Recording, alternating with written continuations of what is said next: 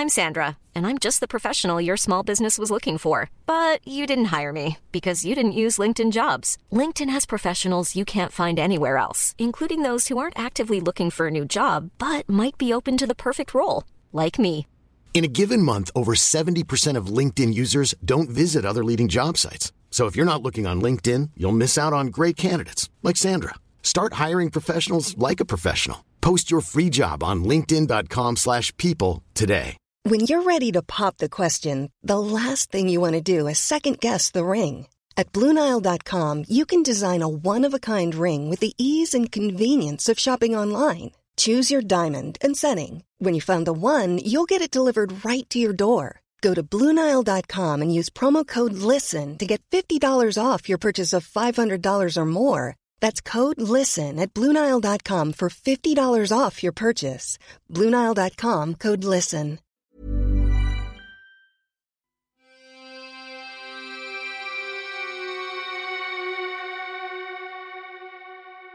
Welcome to Murder Mile, a true crime podcast, an audio guided walk of London's most notorious and often forgotten murder cases, all set within one square mile of the West End. Today's episode is a guided walk of the little known death of Jane Farvish, a humble Soho resident with a simple problem to solve. And yet her agonizing, lingering, and painful death is not the most shocking element of this case. And although this isn't a murder as such, the actions of the man who killed her and the outcome of the story is certain to make your blood boil. Murder Mile contains vivid descriptions, which may not be suitable for those of a sensitive disposition, as well as photos, videos, and maps which accompany this series, so that no matter where you listen to this podcast, you feel like you're actually there. My name is Michael. I am your tour guide, and this is Murder Mile. Episode 6 The Deadliest Dentist in Soho.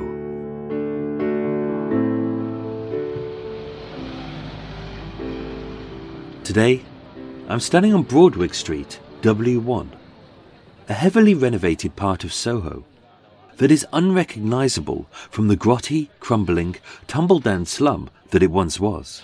A place where no one would choose to live unless their life took an unfortunate turn for the worse. And yet, hints of its former self still exist, as much of this partly pedestrianised street is covered in cobbles, speckled with Grade 2 listed buildings, and dotted with the occasional Victorian streetlight or bollard. But the rest is all new, bright, and shiny.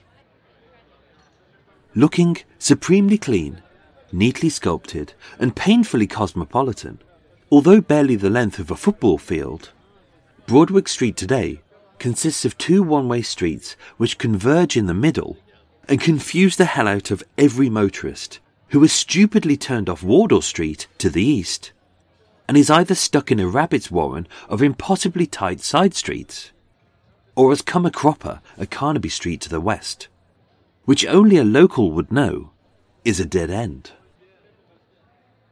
Being a very modern part of the metropolis, the pace of life on Broadwick Street is slow. Here you can sup a posh coffee in the Nespresso Cafe, sample a feta and red pepper pitta in London's first vegetarian pret-a-manger, hobnob with the celebs at the exclusive Ivy restaurant, slink off for a snooze in a teeny tiny boutique apartment, as well as queuing up for an hour to be suspiciously glared at by a steroid fueled security guard in a super snotty shoe shop, which has literally 10 pairs of shoes for sale. Here, everything is calm, sedate, and serene. Which, strangely, is exactly how Jane Farvish was. After her swollen and bloody face had stopped twitching.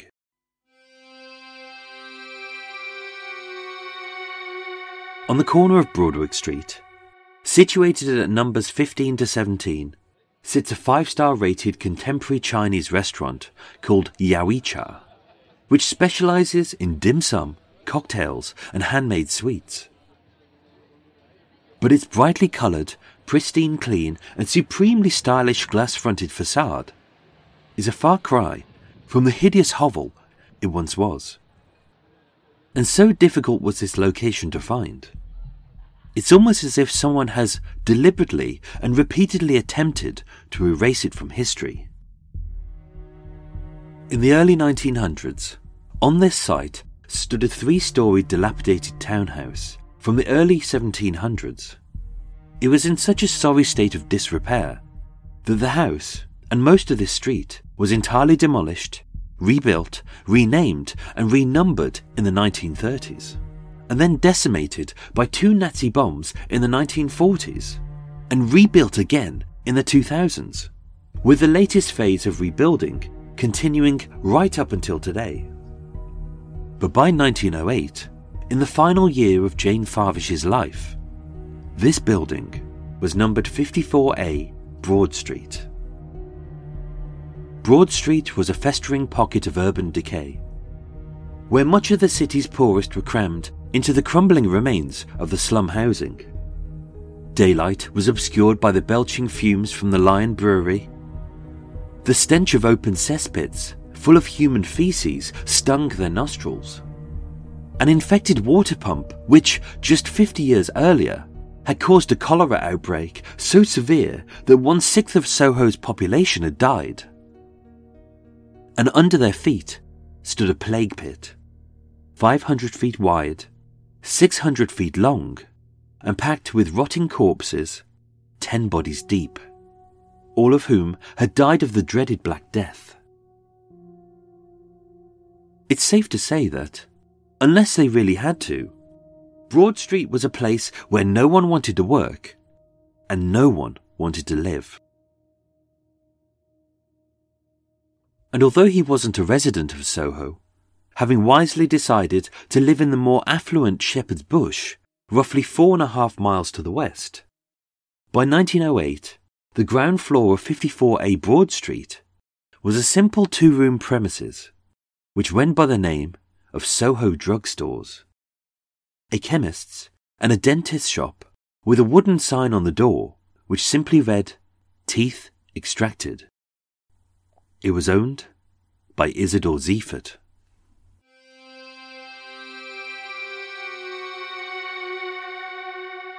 Born in Moscow in 1875, Isidore Ziefert was a 5 foot 4 inch Russian Jew of slender build, who, although he came from a relatively privileged background and was blessed with a higher than average intelligence and a burning desire to succeed, he would always struggle to achieve his goals that he felt he deserved, owing to an air of arrogance which surrounded him. Having supposedly studied medicine in Vilna, which is now Vilnius in the former Russian Republic of Lithuania, for seven years, all prior to his 22nd birthday, Ziefert was forced to flee during the pogrom in the late 1800s, when thousands of Russian Jews were persecuted, hunted, and murdered for their religious and political beliefs. With very few provable qualifications, Ziefert enrolled 300 miles away at the Red Cross Hospital in Warsaw, in the former Russian Republic of Poland, where he undertook what he would describe as a special course of medicine and surgery, prior to studying for a bachelor's degree in medicine. Sadly, having spent five years at Warsaw University, prior to his final examination, Ziefert was arrested on an unspecified charge for what he would later refer as political reasons. And yet again, Ziefert was forced to flee, this time leaving his home country behind forever. By 1902, 27 year old Isidore Ziefert had arrived in London, over 1,000 miles from the border of his native Russia, with very few belongings, very little money, and almost no medical credentials. So, being unqualified, partially trained, and woefully inexperienced, the best employment that Ziefert could get was by assisting a variety of medical practitioners in a strictly junior capacity, including Dr. Glicksman for just over one year, Dr. Harvey, for almost three years, and another unspecified doctor for two years, where he helped administer a variety of powerful anesthetics to their patients, before setting up his own chemist's and dentist shop at 54A Broad Street. And yet, during his trial, when questioned about his woeful lack of qualifications and experience, Isidore Ziefert, the 33 year old, slightly cocky, but equally nervous prisoner, who had no medical degree, no chemist license, and who was not and would never be registered as a practicing oral surgeon, would later state in court For about 13 years, I have been in constant practice as a dentist. Today, dentists are heavily regulated, routinely tested, and highly qualified. But up until 1879, Britain had no compulsory registration nor qualification for dentists, meaning anyone, whether a doctor, a teacher, a butcher, or even a barber, could set up shop as a dentist. Thankfully, with the British Parliament passing the first Dentist Act in 1878, and establishing a dental register in 1879. It was decreed that only qualified professionals who could prove that they had practiced dentistry for the past five years were eligible to register. But somehow, Isidore Ziefert slipped through the net.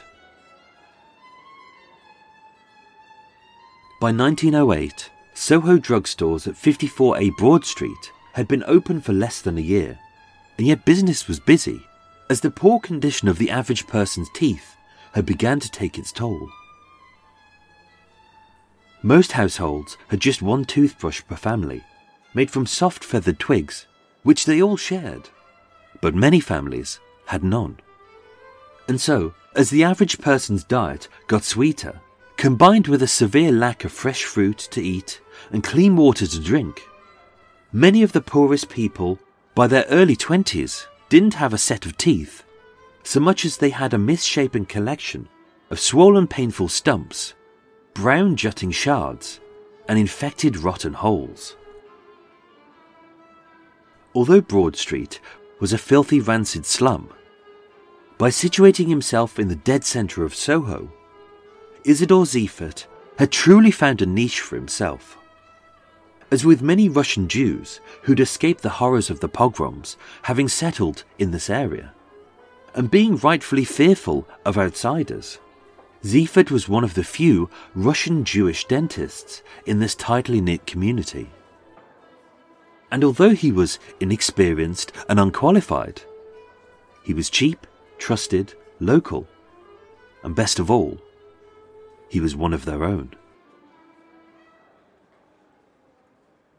For three painful days and three sleepless nights, 41 year old Jane Farvish of Church Street, Soho, a woman who would be unflatteringly described as being of generous proportions, had been suffering with chronic toothache, which had left her tired and weak. So much so that her constant moaning, groaning, and writhing in agony had meant that her husband Nathan and their daughter Annie were unable to sleep in the tiny one roomed lodging that they shared. Like most people, Jane Farvish had never visited a dentist in her life, and nor did she plan to do so, as although her toothy yellowy stumps and red swollen gums were excruciatingly painful, a trip to the dentist was a notoriously unpleasant experience, especially if you were poor as not only were many dentists unskilled, untrained, and often unqualified, the instruments they had to work with were crude metal tools like the infamous extractor. A barbaric primitive stick with a sharp metal claw at the end, which, like a set of pliers, would wrench, twist, and pull the rotten tooth out of its swollen hole as blood poured down the patient's face. Of course, you could always pay for an anaesthetic to dull the pain, such as gas, chloroform, and nitrous oxide, but only if you could afford to. Whereas if you were poor, you had to be held down and hope that you passed out before the pain got too bad. Luckily for Jane Farvish, Nathan, her husband, had asked around, and her closest friends in this tight knit Jewish community had recommended a local dentist situated just a few streets away and had reassured her that Isidore Ziefert, he is a good man, a good dentist. He is one of us, you can trust him. And with that, Nathan, Annie, and Jane made that fateful six minute walk. Ryan Reynolds here from Mint Mobile. With the price of just about everything going up during inflation, we thought we'd bring our prices down. So to help us, we brought in a reverse auctioneer, which is apparently a thing. Mint Mobile unlimited premium wireless. Ready to get 30, 30, bit to get 30, bit to get 20, 20, 20, bit to get 20, 20, bit to get 15, 15, 15, 15 just 15 bucks a month. So, Give it a try at mintmobile.com slash switch. $45 upfront for three months plus taxes and fees. Promo rate for new customers for limited time. Unlimited more than 40 gigabytes per month. Slows. Full terms at mintmobile.com. One size fits all seems like a good idea for clothes until you try them on. Same goes for healthcare. That's why United Healthcare offers flexible, budget friendly coverage for medical, vision, dental, and more. Learn more at uh1.com. If you're looking for plump lips that last, you need to know about Juvederm lip fillers. With Juvederm Volbella XC and Juvederm Ultra XC, your lip look, whether it's subtle or bold, can last up to one full year with optimal treatment and no additional maintenance. Find a licensed specialist and see if it's right for you at juvederm.com today. That's J U V E D E R M.com. Add fullness to lips in adults over 21 with Juvederm Volbella XC or Juvederm Ultra XC. Do not use if you have severe allergies or a history of severe allergic reactions, or if you're allergic to lidocaine or the proteins used in Juvederm. Tell your doctor if you have a history of scarring or taking medicines that decrease the body's immune response or that can prolong bleeding. Common side effects include injection site redness, swelling, pain, tenderness, firmness, lumps, bumps, bruising, discoloration, or itching. As with all fillers, there's a rare risk of unintentional injection into a blood vessel, which can cause vision abnormalities, blindness, stroke, temporary scabs, or scarring. For full important safety information, visit juvederm.com.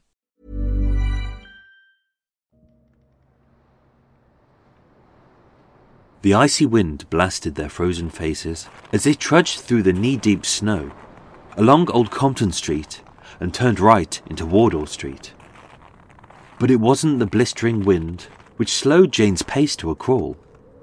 As being too tired to eat and too weak to sleep, owing to her chronic toothache, Jane was also riddled with rheumatism, racked with headaches, as her lungs wheezed, her heart palpitated, and her exhausted organs struggled to cope under the enormous pressure of her plump round body.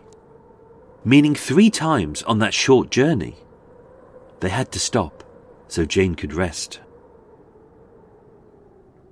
On Saturday the 18th of January 1908, at 3:20 p.m., all three members of the Farvish family entered Soho drugstores at 54A Broad Street, which consisted of two wood-lined rooms, a chemist shop up front, featuring a rear wall full of small wooden drawers, and a long wide counter complete with a till, pills, a pestle and mortar, and vials of potions, lotions, and poisons. And behind the shop was the dentist's surgery, which was staffed by Isidore Ziefert. Being barely able to speak through her tiredness and pain, Jane Farvish let her daughter Annie do most of the talking. My mother is weak. She is suffering from rheumatism. She has been up all night suffering from the toothache, she said, as her weak, wheezing mother was led into the surgery and slowly sat in his hideously cheap dentist chair, which was made from an odd mix of wood and wicker. As Jane lay back, her weight supported by the chair, her aching limbs no longer struggling, and her frozen toes slowly soothed by the roaring log fire. Ziefert opened his patient's mouth, and instantly he was hit by the smell of rotten meat from the two impacted yellow stumps, which once upon a time had been a tooth. I'll need to remove those two stumps, Ziefert huffed. something clearly on his mind as his eyes switched from his patient to his clock. Although even today, no one quite knows why. As she lay there, the pain causing her head to pound, her face to throb, and her heart to erratically pump. Seeing his wife's agony grow and her body weaken, her husband Nathan requested that she be given an anesthetic so those two infected stumps could be removed without pain, and asked the dentist for gas, a cheap and common painkiller which, although effective, often caused temporary oxygen starvation of the brain, which, although not fatal, if done correctly, would result in the patient suffering from sickness and headaches for weeks. But then again, Ziefert was out of gas. And so, although very poor, but not wanting Jane to suffer any more, Nathan, her loyal and devoted husband, stumped up half a crown for the best anaesthetic that his modest income could afford. That painkiller of choice was cocaine. Before it became a favourite recreational drug for the middle classes in the 1980s, cocaine had been in medical use in England since 1884, and although it was still in use in 1908, by then it was listed under the 1905 UK Poisons Act, which meant it could only be prescribed by a licensed chemist. And although it worked fantastically fast as a painkiller, which left you with a wonderful feeling of euphoria Cocaine has a few small side effects, such as sweating, fever, high blood pressure, and an erratic heart rate, which for an average healthy person wouldn't be too problematic. But for a person of generous proportions, like Jane Farvish, who was already at an increased risk of stroke, lung disease, and heart attacks, cocaine could be deadly. Sadly, Soho drugstores no longer had a licensed chemist, let alone a qualified dentist. As just two months earlier, Dr. Sellers had left following a heated argument with Isidore Ziefert over unpaid wages and a matter of medical ethics. And so, with his patient in pain, her face sweating, her chest wheezing, and her heart pounding, Ziefert popped into the shop to prepare the painkiller. From one of the small wooden drawers, Ziefert pulled out a small glass syringe, a pipette of water, and a small brown bottle marked with the words poison, which legally cocaine was, and prepared a solution of 10 drops of water and half a grain, roughly 90 milligrams, of cocaine. With her husband holding her head back, the syringe's needle poked into her red swollen gums causing her to wince. But within seconds, the pain had gone. A sense of calm descended over the dentist's surgery, as for the first time in three days, a small smile crept over Jane's face, as she slowly relaxed and her moaning ceased. But moments later, she began to sweat. Her pulse was heavy, and her breathing was erratic. Naturally, Nathan was concerned, as was Annie. But Ziefert reassured them that this was simply a side effect of the cocaine, and began preparing his tools to extract her rotten tooth. The last words that Jane would ever utter as she stared into a mirror at her strangely distorted face was, Look what he makes my face like. It is all crooked, she said, her speech barely audible and slurred. Yet again, Ziefert reassured them both how perfectly normal this was, and replied, When the tooth is out, it will be all right again. And proceeded to painlessly wrench, twist, and pull the first of the rotten yellowy stumps free with the metal claw of his trusty extractor.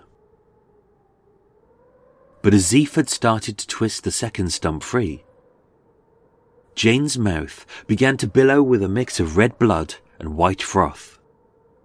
Suddenly, her muscles tensed, Her back arched, her eyes rolled, and her whole body began to violently convulse. It shook so fiercely, she almost snapped the leg of the wooden chair she was sitting in. Until eventually, drenched in sweat and physically exhausted, she passed out. With no faith in his ability, Annie dashed into the street to find a doctor, as Jane was laid on the couch. Her swollen face contorted, and her lips bubbling with a reddening froth as a constant trickle of blood poured from the open wound in her gums onto the cold stone floor. Under her nose, Isidore Ziefert pointlessly waved a small bottle of smelling salts, his nervous hands shaking, his voice quivering. And yet again, he protested his innocence and reassured Nathan how normal this all was, and said, Don't be afraid. Your wife will be like this for about ten minutes, N- no more. But after three quarters of an hour, Jane was silent, she was still, and she was cold to the touch. 41-year-old Jane Farvish was officially pronounced dead at 6:40 p.m. At 8 p.m., Isidore Ziefert was taken to the Marlborough Street police station and charged with unlawful manslaughter, to which he replied, I only administered half a grain. It was in ten drops of water. I have done it hundreds of times. No harm has ever resulted. Till now. Dr. Ludwig Freiberger conducted a post mortem on the deceased and stated that her heart was small, fatty, pliable between the fingers, and the mitral valve was thickened, and that the cause of death was failure of the heart and respiration. Given her size and age, a cursory examination of the heart would easily have indicated that she had a diseased mitral valve, as when it is listened to using a stethoscope, the valve makes a very distinctive sound. And with a fifth or a sixth of a grain of cocaine being a more than sufficient dose as an anesthetic, not half a grain, a Ziefert had administered. The pathologist concluded that, in my opinion, her death was caused by cocaine poisoning. Following his pre-trial at Westminster Coroner's Court, he was tried at the Old Bailey on the 3rd of March 1908. And even though Isidore Ziefert pleaded not guilty, he called no witnesses to his defense. And after a short deliberation, the jury concluded that not only had Isidore Ziefert injected his patient with more than double the safe dosage of cocaine, but also having only checked the gums of this 41 year old woman of generous proportions, who'd arrived into his shop too weak to stand, too tired to stay awake, and too breathless to walk unaided. He had failed to check the state of her heart, which was standard practice when administering such a dangerous poison. When the jury returned their verdict to the unlawful murder of Jane Farvish, Isidore Ziefert, the untrained, unqualified, and woefully inexperienced dentist and chemist, was found not guilty. And even though the jury confirmed that he was guilty of reckless and criminal negligence, Ziefert was discharged without hesitation and allowed to walk free. The judge recommended that in future, when administering cocaine, that he be more careful.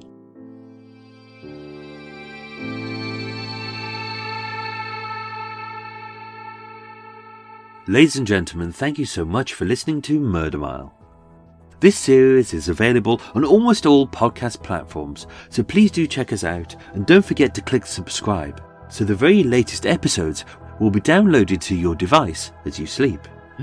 How amazing is that? If you enjoyed this episode, please do rate us and like and share us with your friends. And if you fancy some exercise, why not treat yourself to Murder Mile Walk? It's my guided walk of Soho's most infamous murder cases, featuring 12 murderers across 15 locations, totaling almost 50 mysterious deaths in just one mile. Tickets are available via my website, murdermiletours.com. Murder Mile was researched, written, and performed by myself, with the music written and performed by Erik Stein and Jon Boux of Cult with No Name. Next week's episode is the identikit murder at the old curiosity shop. Thank you for listening and sleep well.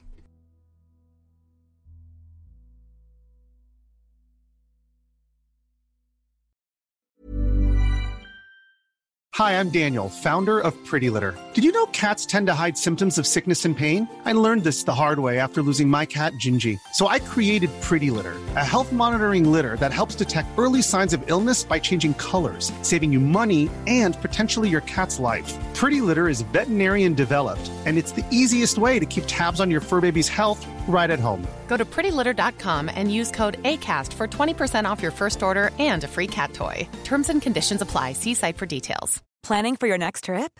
Elevate your travel style with Quince. Quince has all the jet setting essentials you'll want for your next getaway, like European linen, premium luggage options, buttery soft Italian leather bags, and so much more. And is all priced at 50 to 80% less than similar brands. Plus, Quince only works with factories that use safe and ethical manufacturing practices. Pack your bags with high-quality essentials you'll be wearing for vacations to come with Quince. Go to quince.com/pack for free shipping and 365-day returns.